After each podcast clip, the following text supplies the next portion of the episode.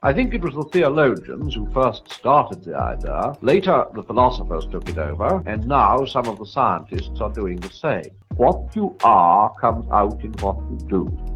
You see the point? Out of ourselves and into Christ, we must go. This is Chats Under the Sun with Jacob Volk. I hope you enjoy the conversation. We're live. Sam, Dude, thank you so much for doing this. I really appreciate it. Thank you very much for having me. I'm looking forward to it. Yeah, I'm super excited to sit down, just chat, and I just want to I want to hear your story about how you how you got here and what people, books, situations have influenced you, stuff like that. So, like if you want to, can we just go back to like some of your education and when did you start getting an idea that you might want to hold a political office? Like, when did that first start coming into your purview? Frankly, it was quite uh quickly before I was actually elected. I, I didn't grow up thinking that I wanted Really? to. Yeah, I wasn't something that I thought I wanted to do when I was growing up. I uh, was actually admitted to University for Music Performance. Not a lot of people know this, but uh, I, I'm a pianist by background. Uh, growing up, I was always very interested in current affairs. I was interested in seeing how the world worked and why things happened. Uh, and, and I saw really the importance of the courts in that and how many decisions the courts have made over the years that have a huge impact on, yeah, our country and how we live. Um, and at the same time, uh, I saw the need to have voices in those areas, but I also never thought of myself as being in the elected side. I always thought of myself as more on the legal side. Um, and one of the big reasons for that was uh, a court decision called the Loyola case, uh, which was in Quebec. That was where a private uh, Christian Catholic school actually was told by the government of Quebec that they weren't allowed to teach from a Catholic perspective. And so I was about 15, 16 at the time. I saw that and I was like, oh, that's crazy. I can't believe that governments have that much power to regulate over people's lives. Like, we need good people involved. Um, but I was planning to go to law school. And so I actually was going to university to get an undergrad uh, in music performance uh, to, to go to law school. Um, but then ended up working on Parliament Hill and, and uh, yeah, just seeing those doors open that got open for me and, and walking through those doors. Okay. So, what are your, what are your some what are some of your favorite pieces to play? Like for like what what kind of instrument? Yeah, so I'm a, piano, I'm right? piano. Okay. Yeah, I'm so I- I'm piano background, uh, very classical, Okay. uh, a lot of Bach, um, a lot of Beethoven. Mm-hmm. Uh, not not necessarily very original, but very very good. I've always enjoyed just the yeah the classical pieces. Obviously, some praise and, and worship here Yeah. and there, but nothing too crazy. cool. Um, dad- definitely a traditionalist. and- Yeah, your dad is an organist too, that's right? correct. Yeah, yeah. Awesome. So uh, grew up in a, a large family, and uh, I think you know Micah. Oh, yeah. and Oh, he's yeah. he's very musical as well. But so are uh, my other siblings. Um, and so my parents at a young age, eh, they really inculcated that love for learning, but also Hmm. the love for music. And so they uh, sent us to music lessons. Uh, for most of us, it was piano. I think most of us got our grade eight uh, Royal Conservatory, but some went and did uh, like guitar Sure. or Yeah. uh, xylophone in one case and, and different things. So uh, yeah, just growing up, we did a lot of singing, you know, Sunday nights, Yeah, but yeah. also just like out and about. We did heck sang a lot while we were, you know, washing the dishes, things like that, and that really uh, yeah grew into a love for just that that gift of music and uh, the way to experience life through uh, through the, the that that form of art. Yeah, it's fascinating to me because you, you know, if you have someone who's in politics like you are, one of the last things I would think that their undergrad and passion would be would be music. Like you might enjoy music, but you were you were proficient. Like you were going in that direction. Yeah, so- and I mean that isn't what I've ended up taking as my undergrad now. Like my degree is going to Mm-hmm. be political science and economics, but that's because uh, the amount of time you need to be spending every day Oh, yeah. at, in at that level of music is is multiple hours a day. And when I went off to Ottawa and was working as a policy advisor there, it was it just wasn't Mm-hmm. it wasn't doable right to spend three hours a day practicing the piano um, and so that that wasn't really uh, where I ended up going but it is my background. Yeah that was Sure. that was what I wanted to do. It wasn't me wanting to go be an elected official. Honestly what happened was um, when people ran for office here in, in Niagara West Glanbrook at the time to replace uh, who was then MPP Tim Hudak uh, it really came down to the fact that there weren't people stepping forward who were speaking about the issues that mattered to people in the area. Um, and I tried to find people to run. I actually called a number of different people some you would know actually from Yeah. our circles even uh, and said hey you know we need good people. We need uh, strong voices pro-life voices to be involved in politics. We need people who are going to listen to the concerns of people and represent those with integrity uh, and everyone was busy. Everyone was like, "Well, I, I just started a new job. I just you know started a new business. I'm doing this. I'm doing that. Is uh, is there someone else who can do it?" And eventually, it came down to yeah, a lot of prayer and realization that um, perhaps I wasn't going to win, but I should step forward anyways Yeah. and, and try and ensure that those voices were being heard. And uh, yeah, God opened doors, and here I am. That's awesome. So even before um, ending up in Ottawa, and I really want to know and like kind of, I, imagine your time in Ottawa, and you said you were a policy analyst, or yeah, legislative assistant and policy advisor. Yeah, right. And I imagine that time was pretty formative for you in, in a few different ways. Hugely. But even before that, like in the good old homeschool days, your your parents have like produced a lot of very prolific kids. And Well, my parents were very prolific. So. right, but like I like I know Micah very well, and you've got some other like really incredible brothers and sisters. do. And so, like, what what about that environment growing up kind of led to that? I'm just really interested. Maybe this is a question better for your parents, to be honest. Yeah, But- it might be. Uh, I- would say one of the big things was always uh, being allowed to question. There was no area of life that was off limits to having conversations about.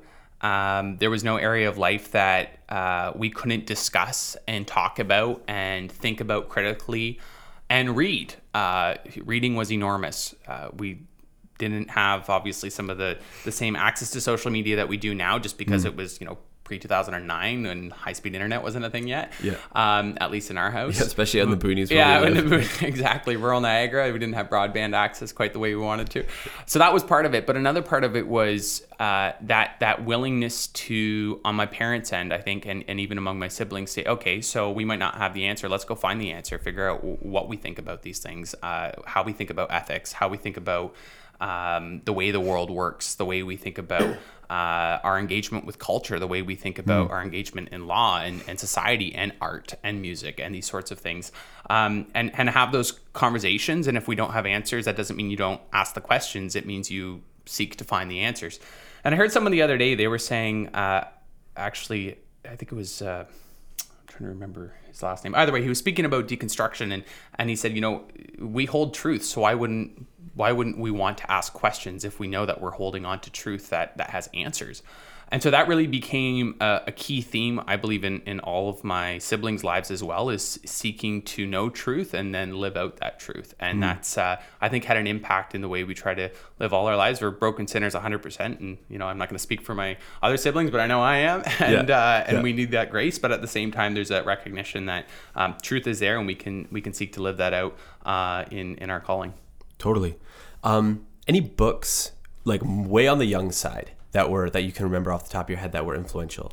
Because I know often you know there's books that I'm really quick to recommend now, um, as you have having read a bunch. But there are some books that really early on shaped me that maybe aren't even the greatest books, but at the time were incredibly impactful. Can you think of any? I don't know, even even around age 10, 15, in that kind of early teens age that were like kind of pivotal for you? Yeah, hundred percent. I was actually thinking about this the other day, and one of the books, even though, um, yeah, I, All Quiet on the Western Front. For some reason, that book spoke to me about. Um, Who wrote that? uh, oh, I can't remember his name now. Is but it- it's one of the most famous. It's not Hemingway, is it? War. No, it's not Hemingway. That's for whom the bells toll. That's it. That's what I'm thinking Yeah, of. for for who, it's actually similar in, in theme though, Okay. which is about essentially the struggle of um, armed men in conflict who are actually young boys and trying to discern why they're at a you know a war that so. Uh, it's supposed to be for glory, and yet at, at the same time in their life, they're seeing that it's uh, just a, a trial, a difficult, you know, living out of of of um, violence and uh, their values and, and killing each other on the on the field. Uh, so it was Erich Maria Remarque. Uh, So that was a, a German veteran of the First World War, and a fantastic book that really had an impact in the way that I saw human engagements because I saw people who were completely on different sides in that book uh, and were killing each other. Uh, and yet we're questioning why are we doing this when Yeah, we have so much in common, right? So thinking about the common humanity through it, and it- it's a pacifist novel. Like the whole point is that you're supposed to hate war at the end of it, uh, which is obviously good, good to hate. But at the same time, it just spoke a lot to the human experience. That was one of them. Um, you know, the other ones that I found really, really impactful because I really struggled to think about which way our, our world was going in regards to those was one was Huxley's uh, Brave New World. Yeah. Right. So, classic uh, example of dystopian literature that sort of looks at what would the world be like if all these things came to pass. Uh, and then the other was obviously 1984, which I'm sure everyone's Mm-hmm. read pretty much, but it's the almost flip side of that dystopian future. Yeah, yeah. So one is based on a dystopian future controlled by pleasure, and the other is a dystopian future controlled by power and fear. Hmm. Um, and they both speak to like what it is to be human, but also like how our desires and our our, our actions impact our own sense of control and our own sense of being controlled. And I remember reading both of those books very closely together and just being just so torn apart as to like hmm, what's happening in our culture? What's happening in where we are today? And how is this impacting where we're going and how we think about, um, yeah, the forces around us? So those were books that, that I would say were, were hugely impactful uh, as well. Yeah. What time do you think you were reading these? Because those are those are a couple heavy pieces of literature. Yeah. Maybe not like in, in difficulty, but I just mean, content, right? Early teens. Okay, yeah. Yeah, early teens Yeah. at the at the latest. Uh, we grew up reading a lot really early on. It was a, a ton of reading, Yeah. and that was hugely impactful. Yeah. before high school for sure. I think I have a copy, or your family's copy of uh, Alexander Solzhenitsyn's The Gulag Archipelago on my bookshelf. Oh, yeah? I stole from Micah like a decade ago. yeah, there's So- the Russians are uh, the Russians are a whole nother Yeah. series. Uh, like all, all of the their literature is just it It's, it's blows your mind. I don't know what God did to the Russians, but like Oh. it, they write next level Ha- stuff. have you if you ever get into um, Soviet montage, which is like Soviet realism, it's Okay. actually cinema. It's not it's not movies, Yeah. and I know some people aren't really into cinema, but it's it's oh, it's it's so dark, but it's also so expressive of like the Russian identity Hmm. and and frankly some of what we're even sadly tragically seeing even today in in Ukraine where it's like they're super super nationalist and Mm-hmm. motherland above all but also just they're expecting a life of suffering because for hundreds and hundreds of years they've had suffering I'm not a Russian expert at all Sure, by the way sure. that's not why I'm here but I, I'm just since you No. brought up the novels Yeah, yeah. the Soviet realist montage it's just crazy stuff No, I, I pretty- pretty totally. I totally resonate with like some of the stuff around World War II is so weirdly personal, like deeply impacting on a personal level. Like when you, like I've read a, I like um, the Rape of Nanking by Iris Chang. Have you heard of that? I have Yeah, it's a it's a book about you know when the when the Chinese uh, when the Japanese invaded China, they took over a city called Nanking, and it was a complete massacre. And one of the odd things about the book is that the one of the heroes is a Nazi. Wow. So he was a so he was stationed there by Hitler just to kind of you know take a look over things, and he was a humanitarian light to the city to the Chinese people there, and it's just a whole paradigm switch because you're not prepared to be like respecting one of Hitler's guys, but yet he was there working really hard trying to trying to help the, and he ended up dying there. I think just just working really hard to try and save some Chinese from like just a massacre. There's and it's and it's just a such a paradigm shift, right? Yeah. Those those things in war happen sometimes where you're just not prepared to sympathize in an area where you're, it's supposed to be black and white. You know what I mean? Mm-hmm. Well, yeah, that's even always. Um, there's another book. It's called uh, 1941. It's also on the, the same thing. Uh, 1941. It's called the the year that tried men's souls, hmm. and it's because in 1941 no one knew which way the war was going yet, hmm. right? So. Pretty much by the end of 1942, the writing was on the wall that the Axis was going to crumble and the Allied forces were going to win. But in 1941, there was this huge tension because like it, everything was on a on a razor's edge, and so everyone was everyone was so uncertain about what the future was going to bring and what that meant for civilization and for everything that they held dear. It's it's a very interesting book, and it kind of goes into some of the events Yeah. that happened, and including that one. So Yeah, quite a I'll bring the quite a to you. history. Yeah, sorry. There you go. Um, so even when you when you're like looking at some of these court cases that insp- that was kind of inspiring you to potentially go into law, do you even have some of these books as almost like a lens? You're going like you're paying attention to some of the warnings that Orwell's putting forward in his books. Then you're looking at these court cases, and you're kind of are you? Am, am I right in seeing you're kind of like using not interpreting each other, but you're really trying to pay attention to the potential ramifications of stuff like that? Well, does, I think does that make sense? Yeah, I think I, I see where you're going with that. I think that all feeds into trying to understand where other people are coming from and, Hmm. and trying to fulfill your own purpose and uh, yeah, your your teleology. Like the the purpose of why you are there, right? We've um, spent a lot of time, at least when I was in, in Ottawa, talking about um, teleology and how we think about the purpose of a thing and our purpose as as citizens, um, our purpose as you know fathers, our parent, our purpose as brothers, whatever our our identities are, and how we live that out. And reading those books, whatever they were, and a lot of different background. It you know it wasn't all war and, and Russian Yeah, novels yeah. and stuff like that. There are a lot of different different books growing up, but but I think that those really helped influence um, trying to understand where other people were coming from. Right, reading uh, books by Buddhist monks and also reading uh, books by people that you know you completely disagree with on uh, moral and cultural issues. Uh, taking courses, it's a little bit similar like when you're in university taking courses on areas that perhaps you you you, you have a quite a different philosophical approach than they do, but it's still interesting to think through where they're coming from and to try and understand sort sort of their underpinning often Marxist ideologies. But those books all helped me, I believe. Um, see the importance of worldview in how people are approaching issues. And in politics, that's enormous. There's so many people who are approaching uh, political life, um, and and their worldview is is radically different than the person they're sitting beside. And so, in our democracy, where you have 124 members, for example, in the Ontario legislature holding a number of different worldviews. They're not there's not two or three or four worldviews. Each party within each party has multiple different worldviews that people are approaching the legislation in front of them. How do you broker that then, right? How do you come to consensus?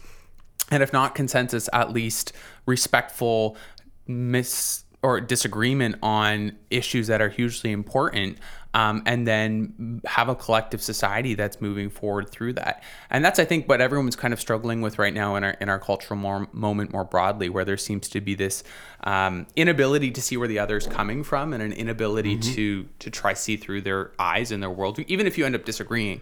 And that's that has a hugely negative impact i think on on the quality of legislation that comes forward but it's why I believe it's important to keep reading, keep listening, Yeah. uh, and keep uh, talking to people who might not agree with you on everything. Yeah, a hundred percent. And that's yeah, that's where you, you can't overstate how important even a good piece of fiction is to really get you into the mind of someone who you could never become otherwise. You know what I mean? And even ones you might never, you know, for history's sake, never have the chance to talk to, but you can do your best to live through their eyes for a little bit in a good book. 100%. And then and then uh, integrate that into into the way you see the world. Yeah, I love I love historical fiction, and I know uh, it's always a bit of a risky risky Yeah. um, thing to do, right? Because historical fiction, it's obviously fiction, and they're trying to say how yeah, how you know any number of historical figures might have viewed the world and how their families were, and often it's just kind of based off some diaries and and and some Yeah. Contemporary accounts but i still love it it's totally uh, it's so interesting to think about someone who might have been here 300 years ago or someone who might have been in rome 2000 years ago or how those things worked and you know that there's a lot of embellishment and a lot of stuff that probably didn't happen but it's still just a good way to try put yourself in another person's shoes i, I Yeah. think and see where they're coming from Totally, totally. Do you get much chance to? to I'll, I'll move on from books, but Yeah, I, I sure. love I love talking about this. Do you get much chance to read these days?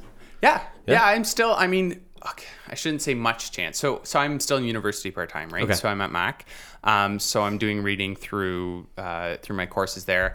Uh, just plugging away at it one course a semester, working on that, and then uh, I read in the legislature when uh, I'm on house duty, and and uh, if I'm able to, if I'm not sort of like up or you know engaging with a particular speech, I'll have a book there that uh, I might peruse and, and go through.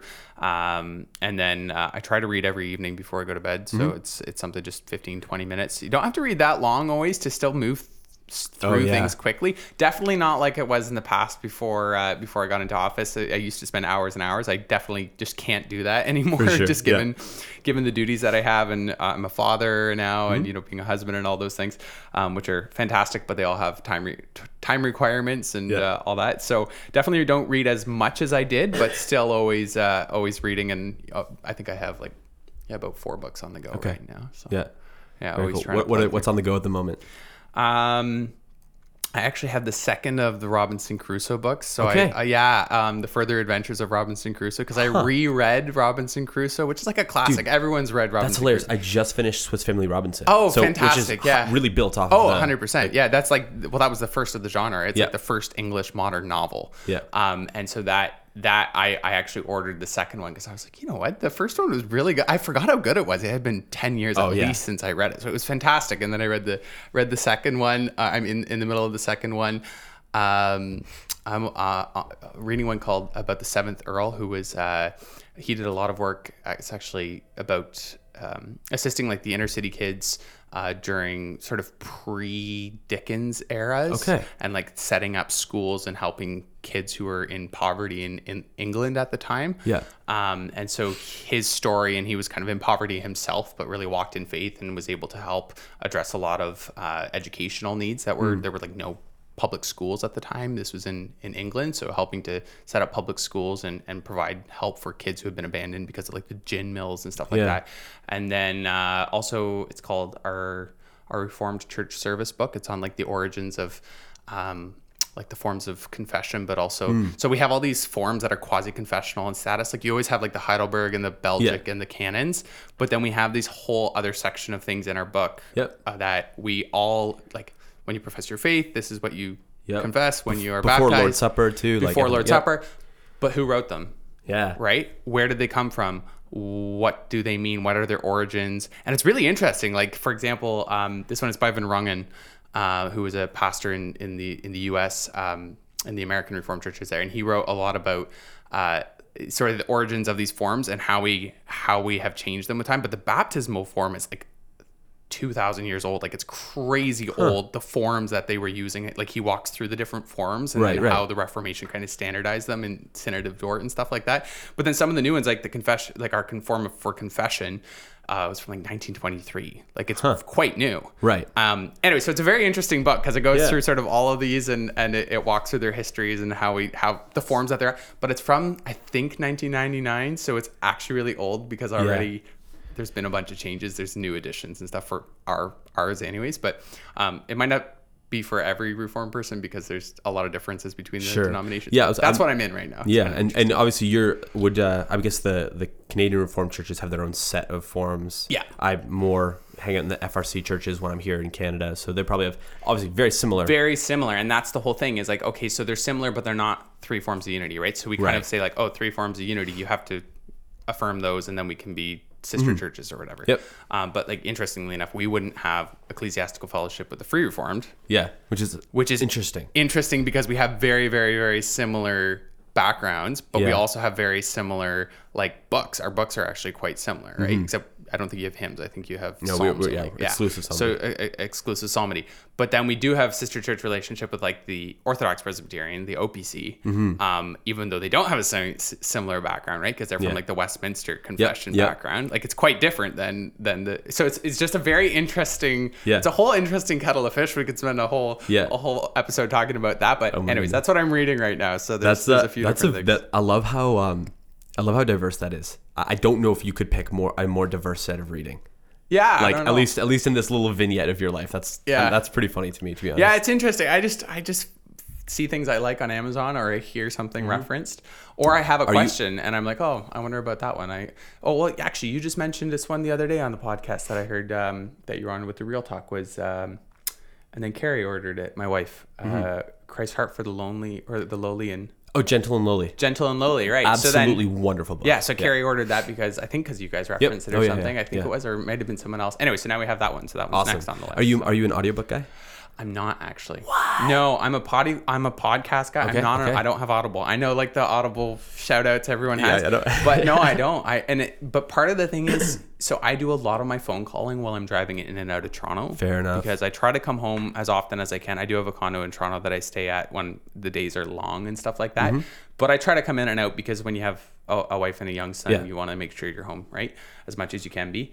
Um, uh, but I try to catch up on a lot of my constituency calls while I'm driving, and I Yeah. know if I got into good books, those It's- would it's fall by the wayside. I would, Yeah. I would just be like so into my book. So I'm very, I'm, I have to be You quite hurt my soul. determined and structured Yeah. in my reading because otherwise I would read too much. No, that that's So- fair. And- yeah. it's like anything, right? You got to just make sure you know where your weaknesses are, and I would definitely spend the two hours just like on a book and then get home and have seven calls, and then I would just have to make them at home. So Yeah. I'd rather just And, do uh, the calls while I'm yeah, driving, and then I'm home. Carrie might not be too thrilled about Exactly. that. So it's trade okay. Gotcha. All right. books are book conversation. Maybe we'll come back to Okay, that. Probably yes, not. maybe. But uh, Ottawa. So what what uh what got you there in the first place? So what? Because that's that's an interesting thing. Not too many people go, for, at least from our circles, go and work in in politics. Yeah, so there was different opportunities. Um, so my cousin's a member of parliament federally, Arnold Viersen, so he's a member of parliament. Uh, and there was an opportunity that arose with um, uh, Garnett Genuis, who's an MP that's done a lot of fantastic work on uh, religious freedom and like international human rights and things like that. Uh, he wasn't actually an MP yet. He was he was um, running to become an MP. This was the 2015 federal election when the Conservatives lost government federally, and. And he was looking for someone to come and, and work on the campaign. And so I, I called up my cousin, who was also a candidate at the time, Arnold, and I said, Hey, do you know anything about this Garnett guy? And he said, Yeah, absolutely. Garnett's a great guy. You should go talk to him. And so I was kind of like, Okay, we'll see you. You know, it's it's something that we'll we'll look at doing. And uh, so I, I wrote to him and we had a phone call. And then I went out to Alberta and worked on his campaign. I was a volunteer coordinator for a few months. Uh, and then we lost the federal election, but he won his seat. Um, and then I ended up getting a call from another MP who was newly elected, who was looking for staff, and said, "Hey, can you come uh, work with me in, in my office in Ottawa uh, just for a year?" Because I said I want to go back to university and, and get a degree. At the time, I was only just eighteen, right? Yeah. And so uh, I went off to Ottawa and uh, went and uh, lived there with a couple guys. Uh, we split a split an apartment, had great conversations, met amazing people, had uh, just a, a real growth phase uh, spiritually as well. Because as as you know, you know, um, so much rich uh, such a, an amazing rich inheritance of grace that we've been given in our circles and and just that uh, wealth of church history and family history and you know culture and all these sorts of things that are amazing and and you know every Canadian group has that. Italians have their culture and, and you know Vietnamese have theirs and it happens to be Dutch have theirs and in our case the Reformed there's a tie in there. Um, so I'm not at all speaking ill of that but but it definitely wasn't uh, quite the opportunity to engage with people from different faith backgrounds in the way that in Ottawa, all of a sudden you're working with uh, Jews and Sikhs and Hindus and Muslims and and Pentecostals and Baptists and Yeah. like all of it, right? Yeah. And you're like getting you're getting right into it with these conversations. And so I, I got tied in with a, a prayer group on the hill. We met on uh, Wednesdays for lunch, and we would uh, yeah just talk together and, and have all these conversations. And I'll never forget I was. Uh, flying out to with another fellow who also was working on on Garnett's campaign, and we're sitting there having this conversation. I'm reading a book, and he's reading a book. We're kind of like talking a little bit about you know where we're coming from. He's a faithful Catholic, good friend of mine, and just a wonderful man. He's actually studying to be a priest. He's in seminary in Peterborough now. Um, but at a certain point, we're having this conversation about like sin and its impact in our life, and then he's like, "You know, you're sounding more and more like a Calvinist," and I was like, "Yeah, I am." He's like. They still have those? I was like, what do you mean? He's like, I thought that had died out, like Arianism. And I was like, no, like, like we're still around. He's like, really? I've never met a Calvinist. I was like, have you met a Presbyterian? He's like, well, yeah. I was like, they're Calvinists. Like, he had no idea. Okay. But, but vice versa, um, in my mind, up to that point, I, I had Catholic friends, but they were, I'm to say, like Christmas and Easter, right? It was like they didn't go to church regularly. This fellow was, you know, Mass every Sunday, uh, you know, like very, you know, catechism, altar boy, like very, very into. So we had all of a sudden all these like meaningfully rich conversations about worldview and perspective from like a Catholic versus, you know, the Reformed Yeah. perspective. Yeah. And it broke down a lot of barriers, but it was also just a time of growth to get to know, yeah, how people Yeah. think about things. Do you know? Uh, do you know Blaze? Yeah. Yeah, yeah. So I I, we, we- I did a podcast with him, and we got to sat down and just talk about the differences and similarities between Catholicism and Protestantism. And I was yeah I was I was kind of astonished with how little I knew of Catholicism, to be honest. Yeah. You know, so it's- he it's gave me complex. It's very complex, and I mean they only have had two thousand years to you know Yeah. build it up. So, um, but I would also say vice versa. There's there's a there's, I mean I'm sure this is with many religions, but there's just a huge lack of understanding from both sides of where the other's coming from. So, you know, uh, a very common one. I mean, I, again, I'm not no expert on Catholicism, but Sure. I'll just give an Yeah. example of like how this happened, right? So I was like, well, you prayed to Mary, and they're like, no, we don't. Hmm. I was like, what do you mean? Absolutely, you do. Like, you worship Mary, and they're like, no, we venerate her. I'm like, I don't even know what venerate is, Yeah, right? Like, yeah. Mm-hmm. I- that's like not a. We don't have that in our vo- our vocabulary. So I was like, well, what do you mean? They're like, well, we honor her because she was God's mother, and it says. Uh, that you know, blessed are you uh, among women, and blessed is the fruit of your womb, Jesus. Like that's literally Mm-hmm. in the Bible. And I was like, no, you worship her. And they're like, no, we don't. Yeah. so stop trying to put words into our mouth. And I was like, my whole world is blown up. No, you do. Yeah, yeah. so these are the sorts of things where it's like th- th- having these conversations, all of a sudden you're forced to think through where you're coming from and just have this very, it's very easy to have this simplistic, like, yeah, they, they worship Mary, but then when they're like, actually, no, we really don't, Yeah. and all we do is honor her, then all of a sudden you're forced to rethink how you think about that, Yeah, right? totally. But then it brings in all these other questions, and then Yeah, it's it's it's definitely yeah. That's Whole not, nother That's a whole nother conversation. But it is it is an act of like the, to to a degree, and you have to be careful with this. It's it is an act of like charity and love to really learn someone else's categories of how they see their religion or how they see whatever they're talking about, and try and like use their categories if they find those categories really meaningful maybe put another way, it's um it's unfair to simply take someone else's systems and ram it into your categories and say this is how it has to be. You know what I mean? Yeah, I, I would say uh, even things like m- the concept of venial and mortal sin, Mm-hmm. right? Where you have sort of venial sins, which are, I don't know, little sins, I guess you could call them. Yeah, in a sense. And then mortal sins, which are like these grave, like serious, very, all, all sin is serious, but, you know, huge Mm. sins, adultery or things like that. Um, as opposed to, let's say, like gossip, which might be a venial sin. Uh, I never thought of categories that way, right? We just Mm-hmm. have like in our, it's just sin. And uh, you could argue, yeah, biblically sin is sin and all sin is sin, but it, it was just a very interesting way to approach it. Okay, now I have a category, a way to think of these Mm-hmm. things. And I don't agree that like this one's penance and that one's, you know, all these things. But uh, either way, like you said, it was, it was really helpful to be able to approach things Mm-hmm. through the lens of, and the categories, the way they're thinking about that. Even if you don't ultimately agree with those categories, you at least for the sake of conversation want to work it through using their systems because that's how you listen well. A hundred percent. Yeah. And just are better able to understand where others are coming from. And then also say, like, where are some areas of common ground, right? And in politics, this is a big thing all the time. There might be all sorts of areas that I disagree with someone on, um, but I, I think we'll get to it. But for example, uh, palliative care, right? So let's talk about palliative care for a second. So I've done a lot of work on palliative care. It's something I'm very passionate about. Um, there's all sorts of human life areas that I'm not going to agree with my colleague from the New Democrats on. Right? I believe uh, life matters also pre-birth. I I'm uh, very much in favor of you know supporting life the whole way through. Um, they would place uh, personal autonomy over up against the value of individual lives uh, on on on sort of that calculus, but um, I was able to work with my colleagues from the NDP and from the Liberals and even the Green Party on saying we do need more access to palliative care. Like, Yeah. regardless of where you stand on all these other human dignity issues and human uh, life issues, let's say we do agree on this and let's work on that. And that's helpful. I found in politics is to not ignore where your differences are. They're there, they're real, and you can't just ignore them forever. But also saying, here are some areas that we do have some consensus, some common ground. Let's work on those. Totally.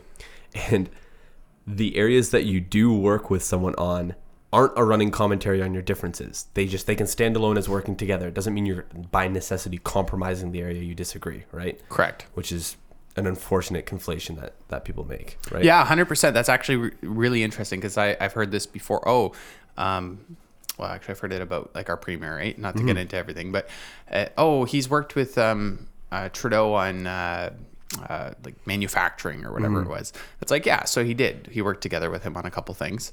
Um, but that doesn't mean that they don't disagree on all these other things. I work together with people I disagree with all the time. And if I didn't, frankly, I would be completely useless because Yeah. if you can't work together with someone who you don't disagree with, you're not going to get very far. Yeah. Not Yeah. just in politics, probably in life, because you kind of have to work with people in order to be able to build something up. Otherwise, you're just going to always get bogged down in all the differences, which doesn't mean that they're not important and absolutely are still there.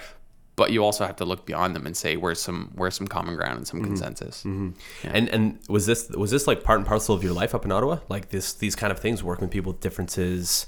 Um, like what? How did that manifest itself? I guess. Hugely, hugely. So, um, I would say even just working on areas uh, such as international human rights and working with people that, um, yeah, might have a very different worldview on some areas. Uh, I, I even look at within my caucus. Um, I'll, I'll take it from Ottawa, but also to to Queens Park because at Queens Park, I think that that's the same dynamic is some of my biggest champions of the legislation that I brought forward called Protecting Ontario's Religious Diversity Act, which adds uh, protecting religious expression to the Human Rights Code. My biggest champions, both in caucus, in cabinet, and outside of it, um, were not fellow evangelicals. They were, you know, uh, my Muslim friend because he knows what it's like to be discriminated against based off of his faith, and my uh, Hindu friend and my my Jewish friend who's you know been called more names than I've ever been called, and I've been called a lot of names. Um, or, or, or my Sikh friend who you know is worried that every time he goes onto uh, the subway, someone's like profiling him because you know they're they're they're worried, and and those are the sorts of things that they've been able to say we disagree on all sorts of things. We disagree on the afterlife. We disagree on justification. We disagree like God. there's a ton God, right? We like we disagree on like everything. Uh, not everything. I shouldn't say that, but a lot of things. Like Sure. a lot of big things. But we're able to put aside, um, you know, uh, the nature of deity and the Trinity. Uh, to say we believe that in our society, a common good is uh, a free expression of faith in a meaningful way, and we can work together on that. Uh, and that's something that in Ottawa as well uh, didn't happen enough, but was was an area I started to to see that and then be able to work at that in Queens Park as well. Very cool. Um, what do you what do you feel like your on a personal level your biggest like character or skill set takeaways were from your time in Ottawa? Ooh, that's a very good question. Uh, Definitely hard just- hard one That's to a very answer, hard right? one to answer Yeah. on the fly. Yeah, I, w- I would have to say maybe uh, slowing down a little bit Hmm. and asking some questions without the need for rebuttal. It's I think part of being from a large family is my tendency is to be uh, argumentative is how Yeah, I'll put yeah. it nicely. Others would say stubborn and pigheaded, but uh, to to tend to okay, so this is what you think. I'm now going to try rebut it. Mm-hmm. But sometimes actually I have a terrible rebuttal and I shouldn't even be trying to rebut it. I should just be listening and trying to understand where they're coming from and slowing down and absorbing it. Hmm. Uh, and that was really good experience as a, as a young staffer there in Ottawa working for an MP um, who was very good at being like, okay, you have the right idea, calm right down Yeah, and yeah. just take a step back and just listen to all sides before you rush into this thing headlong. And how old? Because you're you're like what 18, 19? I was 18 at the time. Yeah. Yeah, so- yeah. Yeah, So I was like, I- wow, I was off on my own for the first time in the sense of Yeah. like living in Ottawa on your own. Uh, you know, you're working a, a full time white collar job in a high pressure environment Hmm. where, um, you know, you're you're an adult and you have to act like an adult. You don't get to. You're not a kid anymore. You're not Mm-hmm. as much as I loved you know landscaping and everything else. Like it doesn't quite have the same consequences. Uh, you know when you're swinging a weed whacker as if you're going to a parliamentary committee with the wrong briefing notes. So Yeah. tho- those those were very formative months. I would say it actually wasn't even years because I was I started there in December and then I was. Uh, running for office by the following August. So it Okay. felt like a long time, but it actually wasn't a long time if you look back at it. Um, but those were very formative just for, yeah, understanding how to build consensus and, and trying to have, um, yes, a sense of also where your own identity was. Because what I'm, I'm sure you've experienced this too. Once you have freedom to do whatever you want, then you get to decide also what you actually want to do, right? Uh, and that's something that was was beneficial uh, to to decide like building good time management skills, building uh, the importance of prioritizing relationships and what that looks like, and uh, personal devotions, and all these sorts of things that um, once you're on your own and making all those decisions, either you make them or you don't, and if you don't, you get the consequences of not. Yeah. So that was all just really important. I Yeah. Think. Yeah. I uh, I nearly ended up in the same uh, program that you took. Yeah. Yeah. Yeah. I was close to. That's I had amazing. some I had some media ideas that I wanted to do up there with the Conservative Party. Very I'm, I'm very grateful my life went in a in a much different direction, the the theology nerd direction instead of the political nerd direction. Still, But I cool. yeah, it was it was an interesting I, I just was very interested in that for a while. Yeah, there's a lot of great opportunities. Like Hmm. uh, the brainandboot.com is one uh, really good one. Uh, the Conservative Party internship's another good one. Um, the Laurentian Leadership Center is another good one. There, there's a few different ones that are really interesting and just provide amazing opportunities. But yeah, God opens different doors for different people in different ways, right? And Yeah. it's it's a, it's just funny to see how I don't know if how you were, but I always had like a big life plan. I was always like, okay, in six, seven years, this is what I'm gonna. So, so I had this whole thing where I was like, okay, so I'm gonna go for my undergrad, and then I'm gonna go into law school at 22, and then I'm gonna, uh, you know, be in my third year of law school. I'm gonna get a girlfriend at 25. I'm gonna get, uh, you know, engaged at 26, married at 27 when I'm in my articling year, and then get called to the. None of it worked out Yeah, that way. yeah. Like literally none of it worked out that way, which I'm very thankful for. Carrie is Yeah. amazing. Sullivan's amazing. I'm super happy that I, you know, got married and life took a different turn and God opened those doors. But it is funny because I was always someone who was very structured and now people are like, so where do you see yourself in five years? Yeah.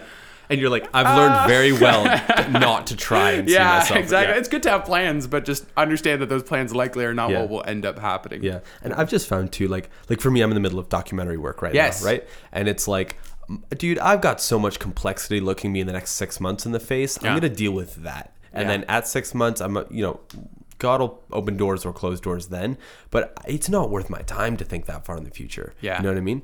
So, or at least I, I don't know if you feel the same way, but I'm. That's a hard thing to do though. Is is to not always be. I, I'm always planning ahead, but it's just Sure. now I've learned that even when I'm planning ahead, just knowing that it probably won't happen mm-hmm. the way that I have planned, and it's just like you have to be okay with that. Doesn't mean you make a don't make a plan. It just mm-hmm. means be aware the plan will probably change Yeah. like five times. Yeah, and, and to be fair, if you if you if you're doing only six month blocks and you literally have no idea after that, that might not be a big a good idea. But yeah, right. Yeah, and then I mean, yeah, you I like you said kind of earlier, you had no, you didn't really plan to be to be an MPP, did you?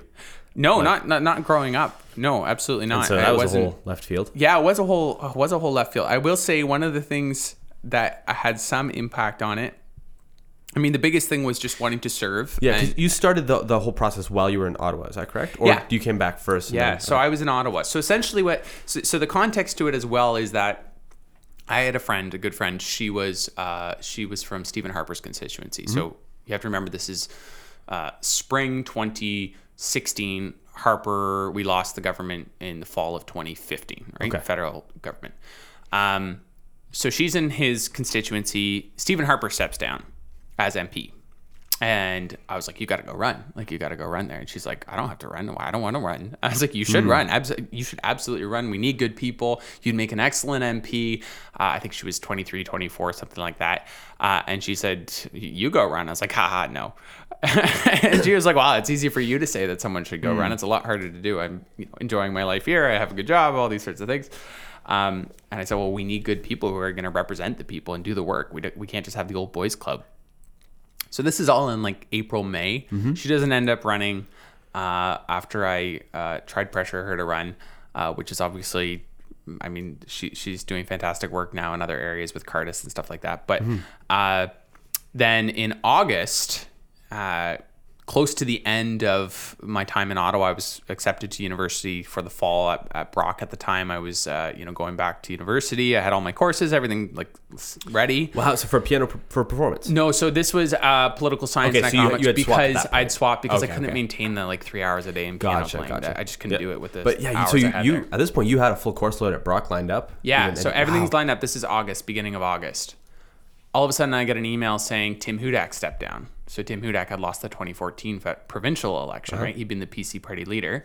He then said he wasn't running. He was stepping down, so there was going to be a by-election. And uh, and so in this context, I'm like, again, she comes back to me. She says, "Hey, you were pressuring me to run. It's your turn. your turn to run, right?" And I was like, "Ha ha ha! Very funny. I'm only 18 at the time. I was still 18." Um, I said, "It's a little bit different. You have an undergrad and you have some work experience, and you know, she, she's six or seven years older than I am, I think." And uh, so I started calling people in in the constituency. I started calling some business owners and some people working with not for profits and a local principal, and and just calling and saying like, "Hey." Um, so Tim's not running. Have you thought about it? We'd love to have good people. And literally just one after the other was no, no, no. Like all the good people didn't Yeah, want to run. yeah. They were all busy. And then what happened was uh, a former MP from St. Catharines was running. And I don't want to like rehash and get negative or anything, but either way, um, that MP had uh, said he was pro life and then voted against pro life legislation that came forward. Um, and to me, it was like, really concerning because people still thought he was from the community. He, you know, a last name that was Dutch. People are like, oh, he's, you know, good reform guy, um, which in my opinion was was not the case.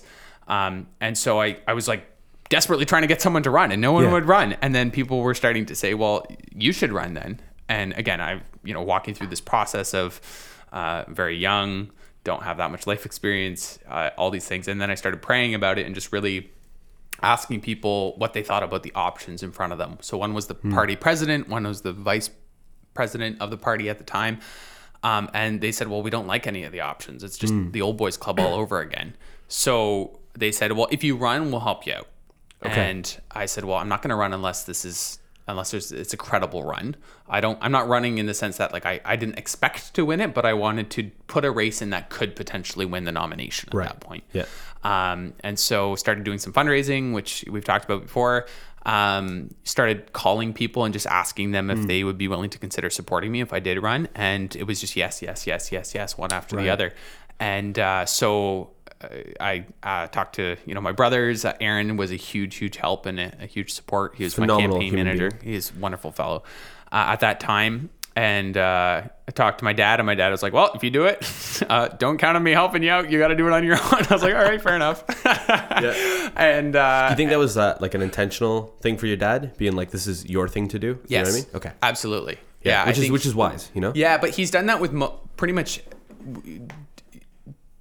Mom and dad are very encouraging and very supportive, and my mother's always been very much like, "Go out and do hard things. Like, just Mm-hmm. you can do it." Um, but they're also like, "We're not going to be the ones doing it. You're the one doing it. Yeah. If you want to do this, pray about it, do the work. If it doesn't work, it's because of you, and if it works, then yeah, then it was because of you as well." Hmm. So uh, we went out, and it was it was yeah it was really remarkable it was the lord just kept having people show up and offer to help or we would call Hmm. someone and they would be like let's do it and they would get really involved and start Yeah. signing people up and i mean i'm sure you remember it at the time there was like hundreds and hundreds of people both both from the community that we just cold called and literally yeah. went and door knocked their house and was like hey Yeah. i'm local i want to fight for you can i count on your vote they're like yep Yeah. and people in church circles and the community and uh, all sorts of different areas I think I got think involved even I managed to go out door knocking for one little bit. Do you remember yeah, that a while I think so. Yeah, Yeah. yeah, yeah. Because it was there were lots of people that came out. It was Yeah, it was really yeah, yeah, it was really it was really amazing. And uh, but I didn't have a victory speech written. So by the time like the nomination happened, when it actually happened, there I was kind of in shock that I had won because I hadn't planned on winning. Uh, in the sense that I had run to be a strong voice, but I didn't think it was Hmm. very likely. Yeah, so that was just a crazy, crazy experience. Yeah, experience. that's interesting. It's interesting. Hey, to to both. I'm I'm finding this fascinating, but to really walk through your headspace leading up to that, because people might think that you're just you know looking for an opportunity to grab power, and as soon as this little little nugget of a window came up, you just went for it with everything you're worth, and it's like it doesn't seem like that's the case. You were.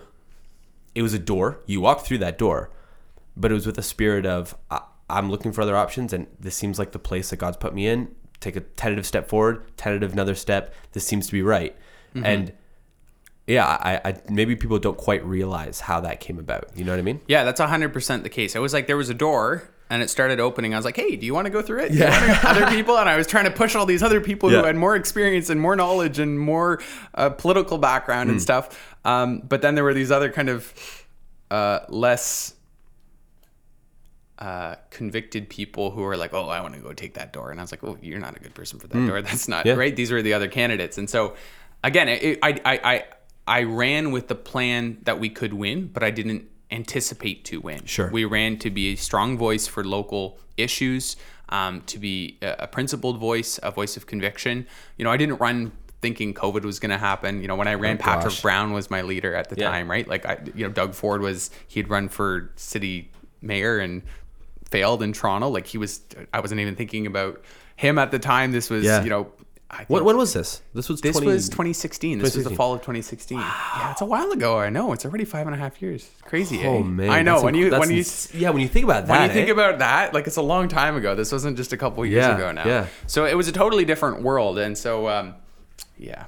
Yeah, I just find it interesting, uh, just how things change so quickly, and Yeah. even where we are today, like our cultural moment is so different than it was when I was first elected Mm. Yeah. on on so many issues. Totally. it's, it's crazy. But I also think that uh, yeah, there's different opportunities that have come up as well, and and different ways. Like again, things that you never plan or think are going to happen ended up being uh, still parliamentary assistant to the Minister of Education when we Mm-hmm. formed government in 2018, which was something I hadn't anticipated at all. If you Right. asked me, right, just coming from uh, uh, the background that I had. Uh, wasn't exactly my uh, anticipated portfolio, and Right. and I was very thankful to to work in that portfolio and to be able to uh, do some really good things. I believe there, but uh, yeah, just you can't really predict. Politics is very strange. One minute someone will be top of the world, and the other minute they'll be Hmm. you know bottom of the pile, and and uh, just trying to be nice to everybody along Yeah. the way is, I think, an important part of that. So, how? Uh, this is a very broad question. How do you maintain sanity? Because, like, particularly, and I don't, I have zero interest in specifics, but COVID, if nothing else, has been stressful for everybody on every level. And you know, through all this stuff, is how? What do you? How do you maintain a level of peace of mind? I don't know, quite have a word, but how do you not lose it? My question. Yeah, it's a good- not- it's a- no, it's a really good question. It's I'm not kinda- sure I wouldn't have. Like, Um, so I think everyone's always like, and I think anyone who pretends that they have a perfect Zen or they're just perfectly at ease or that they don't have spiritual struggles or going through uh, darker moments and, and, and higher moments, it wouldn't be accurate to say that. So totally, I've had moments where I've thought, you know, is this where this is where God's placed me. Is this where I should be? Um, and also that changes with the day, right? You can have an impact. Uh, I, I look at things on COVID, and and yeah, I won't get into specifics too much, but you know, ways that you could. I was able to have impact on things like church capacity, for example, right, and what the capacity limits were there, and being able to uh, be a voice on on some areas that, uh, again, like can't get into caucus confidentiality, but just being able to share where what I was hearing from constituents on some issues. right. Um, so there were real moments of of thankfulness and being able to see some of the good things that came out of that as well. Uh, but then also, yeah, you know, moments of frustration and uh, moments of m- moments of uh, seeing that no matter what happened, um, there were going to be people frustrated on either side, and just remembering that you weren't doing it for you were doing it for people in the sense of um, you were trying to do the best thing for people, but you weren't going to be swayed by just what people wanted. And that's a really tough thing to wrap your head around. Um, but re- realizing that just because 51% of people, either in a municipality or in your riding or even in your circles, think something's a good idea, doesn't mean it's a good idea. Yeah. And so there were times where I was probably for sure the odd man out in where, you know, our our circles might be on some Yeah. things. Um, but I genuinely felt it was the right position. And there were other times where uh, I might not have been comfortable with something, but was able to make it better than it would have been otherwise. And so being able to go back to that. But uh, having an amazing wife who I could talk through these things and just share with and pray with and go back to the word, um, the preaching, man, like Sundays, so thankful for Sundays. Um, uh, Sundays stop me from burning out. I, Yeah. Like I have some colleagues who are not necessarily burnt burnt out, but they're they're fried. They're so tired. They're so just you can just tell, like, especially after the campaign and everything else, they're exhausted. And to take Sundays and just go and be in the Word and spend time with family and uh, not read social media, those things are really really healthy, and I believe just have been life altering and life saving. yeah. So grace grace alone would be the short answer Yeah. um, for sure. But also just a recognition that I'm not going to be able to make everyone happy, and Mm. I'm not there to make everyone happy. I'm there to make the right decision, no matter the cost. yeah, yeah, Uh, my former boss, who was an MP in Calgary, told me once when I was first elected, the first day I was elected, he said, You're never going to be as popular as the day you are elected. He's like, You're never going to have as many friends as you do today. And I was like, ha ha ha. He's like, no, because the second you start making decisions, there's going to be people who don't like the decisions you make. Yeah. And right now, this is 2016. He's like, right now, Not- when things were all- not, when- yeah, when they comparatively were like life we're was an like there oasis. now, exactly. So he's like, right now, everyone has placed on you what they think you're going to do Yeah, and you haven't disappointed anyone yet. So both, you know, everyone on all sides is thinking the absolute best about what you can be. He's like, the reality is you're going to be human and you're going to make decisions that will let people down, but keep your focus, try to do the right thing, and remember that yeah, you're there to serve people, um, but ultimately, yeah, that doesn't mean that it's always going to be popular. definitely, definitely. And man, I yeah, I you probably and I don't expect you to have any thoughtful comment on this, but I've read the. Comments. I rarely do. Yeah, I've, I've read the comments on on like your Facebook posts, and they're vitriolic from every side of the aisle. And you know, uh, part of the reason I wanted to have you on is like people need to realize that you're a human, man. like, and I think a really th- a really thoughtful human who's doing a lot of good, but human nonetheless. And so, you know, you've you've got stories, you've got reasons why you're here. You've you love Jesus. You're committed to your church. You love the people that you represent. And so, people like it's important to hear that and then to take a little bit of humility and go, it's possible if I were swapped places, I might not do any better of a job. Just maybe, you know what I mean? Maybe they might have done better. Who They might- yeah, who knows? They can run. Yeah. Next time. yeah, exactly. I mean, and the, the offer's always open, right? yeah, exactly. Hey, hey, you know what? There were people who were very frustrated who ran against me last election, and Yeah. that was their right. Yeah, That's the beauty of a democracy. I do not hold it against them. Um, they believe they could have done a better job than I did in this situation, and the people of Niagara decided that they couldn't have. Hmm. Yeah. that was their right. Awesome. Do we have a time restraint going, or what's? Oh, we can still do five, six minutes, Okay, yeah. cool. Yeah, I'd love to talk about the um, like anti-human trafficking work that you've that you've been doing specifically for implementing protocols in schools. Yeah. right? that's is that a good synopsis? Like, talk to me about that. Yeah. Because, like, let's be real. At least for like in the last couple of years, the only thing we've ever talked about is COVID, which is entirely exhaustively boring at this point. And you've done some really cool work. So, like in this area, which I, is something I'm passionate about, and I talk about in different capacities in the podcast. Talk to me about that. Where did this come from? What have you been doing? Yeah, absolutely. So, um, essentially, what happened was we were having a conversation. I was having a conversation with uh, a woman who's a survivor, uh, Cassandra. Um, she was trafficked when she was a, a young teen uh, for years and, and got caught in the, uh, human uh, trafficking trade.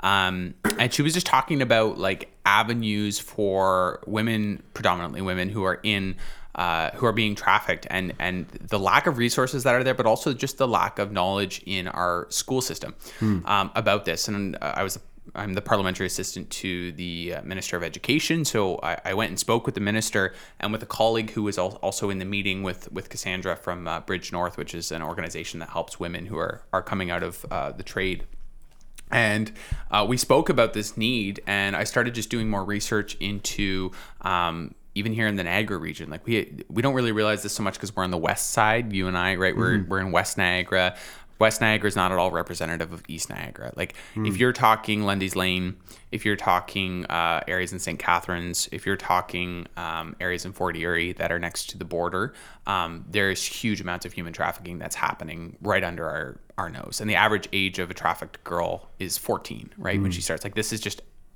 unbelievably disgusting and terrible stuff that's happening under our nose right uh, in Niagara. It's it's a hotspot for human trafficking, cross border trade. Um, they bring girls down from Montreal in the 400 series. They'll keep them here for a weekend, traffic them, and drive them back up through 400 series because you have ac- easy access. But a lot of that is girls who are being trafficked on the weekend and they're in school during the week Yeah.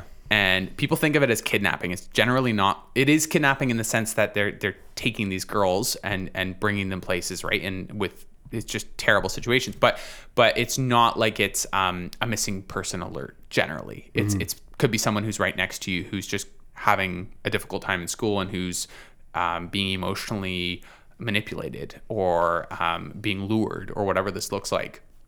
And so, speaking with the survivor, she's like the the most common thing is that uh, it's it's usually younger girls who uh, have older men that are trafficking them, and these are some of the the ways that they're doing this. And she's like, but no one in the school system knows what to do. So Yeah. if a if a daughter uh, or a girl comes in self discloses to her teacher, the teacher's like, I don't know what to do, right? I'll Yeah. call the, call the cops. Uh, well, they're not going to go to the police because they've been trained that the, from from their pimp more than likely that the police are there to get them, right? Which is not the case, but this is sort of what is built in. So what we did was we brought together a working group of survivors um, and and uh, predominantly women working in uh, sort of the rescuing field, bringing women out of uh, trafficking with school boards, uh, with law enforcement, with Indigenous partners. Um, Indigenous women are disproportionately trafficked, uh, especially in Ontario, but really across across Canada. Um, and so we brought them all together and said, like, what do we need to have in place based off of what we're seeing in the different areas? How can we require a protocol so that staff are able to know what to do when a child self discloses? Um, what is their next call? What sort of supports are going to be in place? What resources, what training do they need to have to recognize the signs? Um, if you have a a 14 year old girl who all of a sudden is showing up with very very expensive jewelry um, and has an older boyfriend who's picking her up after school, and he's clearly, you know, in his 30s, and uh, she won't talk about it. Like there's something going on. That's a sign, Yeah, right? So we started to be able to have these conversations and, and work to bring in, yeah, the first in Canada. So a, a, a human trafficking protocol that um, is tied to a lot of funding around uh, training for staff and for students alike and creating awareness of what the signs are of trafficking and awareness of even online. Um, and that kind of works in conjunction with some of the other measures, things like our updated curriculum, like our sex ed curriculum, which has a lot of awareness on uh, the the signs of human trafficking, um, the impacts of violent uh, online pornography as well on um, uh, on the human trafficking trade and driving the demand. So that was definitely something very thankful to have been able to work on, and, and we brought that in last year, and it's being implemented across the province now. There's flexibilities built into it because Niagara has a very different situation than hmm. Toronto, which might be different than Ottawa, which might be different than Northern Ontario. So there is flexibility built in, but it's about giving those tools to the boards Yeah. who often are like, "Oh, we don't have this problem. There's nothing going on here."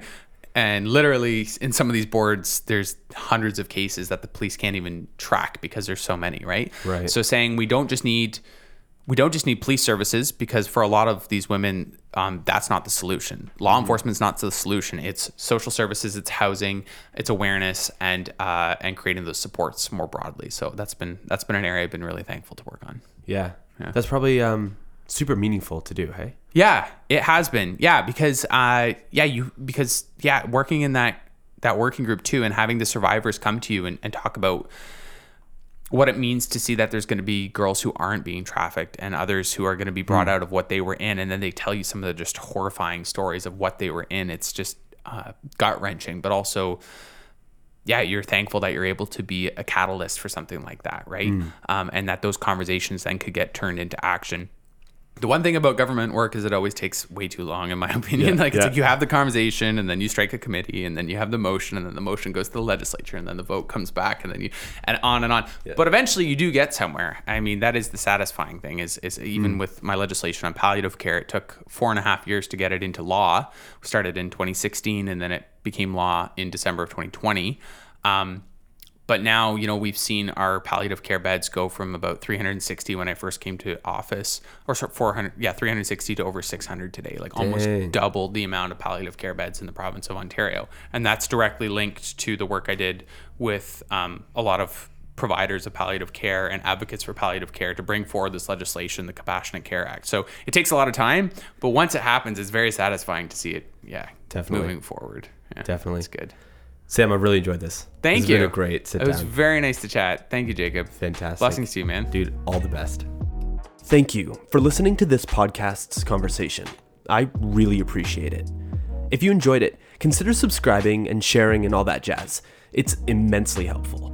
I'm all about having meaningful, interesting conversations.